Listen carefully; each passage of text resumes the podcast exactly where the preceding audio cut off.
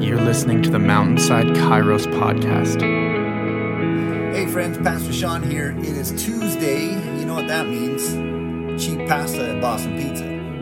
And it's my day to bring you our devotional from our Bible reading, which I hope will be so moving and so appetite stirring that you're going to need a double baked lasagna after this. We are in the letter of Second Peter, just beginning it, chapter 1. Now, Peter knows that his earthly days are numbered. Emperor Nero is growing increasingly erratic and hostile towards Jesus' followers, and, and Paul and Peter will both soon be executed under his reign. And so the letters that Peter writes in 1st and 2nd Peter are, are his attempt to warn the church of some of the inevitable challenges that are coming for them, challenges that Peter may not be around to help guide them through. And so in 1st Peter, it was this call to persevere under hardship and trials, to, to see them as an opportunity to strengthen faith. In 2nd Peter, he's concerned about false teachers who will come into the church after him. Teachers who, with their eloquence and their lofty spiritual claims, will lead people away from Jesus and distort his gospel. Now, what relevance does 2 Peter have to us today? Well, I was thinking about this, and I, am sure that if Peter could catch a glimpse of some of the pastors and teachers, and I do say those two in air quotes, some of the pastors and teachers that come across my Facebook stream, I'm sure he would pen a letter that's even more fiery to the church today. Because the world is rife with false teachers, because there is a ton of money to be made tickling the consumeristic, materialistic ears of pseudo Christian listeners. And the antidote to false teachers then and now is actually laid out for us in chapter one. The antidote is biblical truth. And in chapter one, Peter is going to give us four insights into biblical truth. First off, biblical truth is written truth. Peter writes and records his words, his thoughts on paper. He's aware that they will live on even after um, he is crucified in Rome, which, according to church history, Peter requested to be nailed to the cross, head down and feet to the sky, believing that he was not worthy to die in the same manner as his Lord.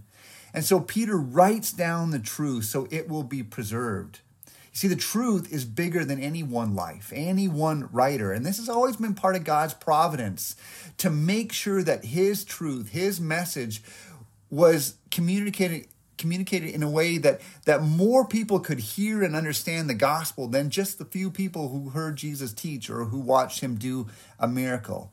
So thankfully, biblical truth is written truth, which is why we have this letter. Secondly, biblical truth is eyewitness truth. Look what he says in verse 16. For we did not follow cleverly conceived myths when we made known to you the power and coming of our Lord Jesus Christ. Instead, we were eyewitnesses to his majesty. The reason we have a copy of Peter's words is because Peter, like Matthew and John, saw something that compelled them to write it down. And what was that thing that compelled them?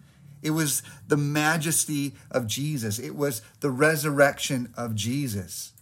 If there was no Easter Sunday, you would not be holding Peter's letters in your hand.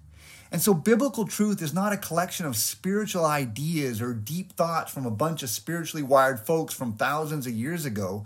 There is no shortage of those. There are new books being filled with deep spiritual thoughts being published every week.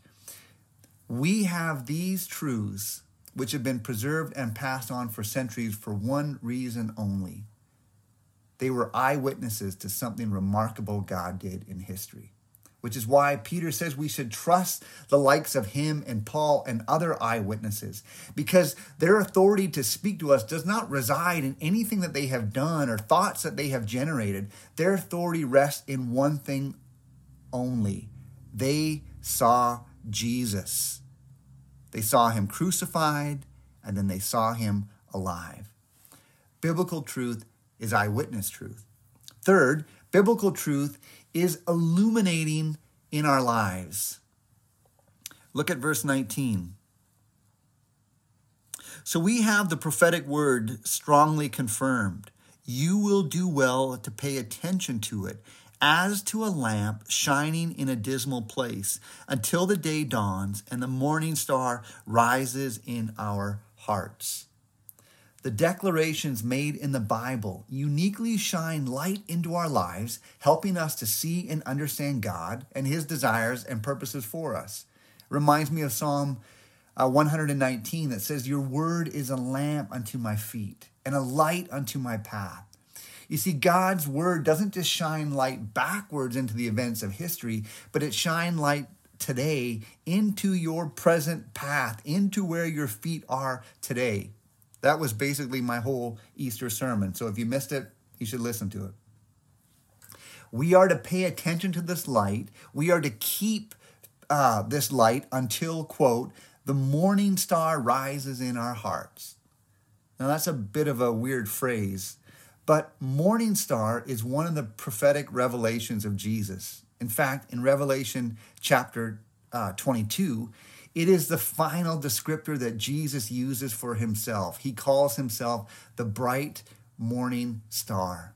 And so Peter is saying, until Jesus comes, until the light of the world is with us in his physical body, we must cling to the word as the source of guidance and illumination for us.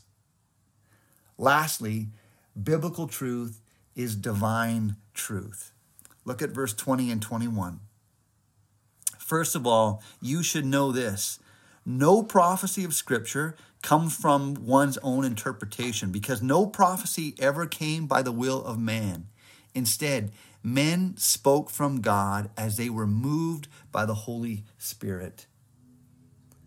Peter is reminding us that in the very human words of men, we find the definitive word of God for us. And so I bless you this day for taking time to read God's word, for, for giving your pastors a few minutes of your daily rhythm to ponder the word of God with you.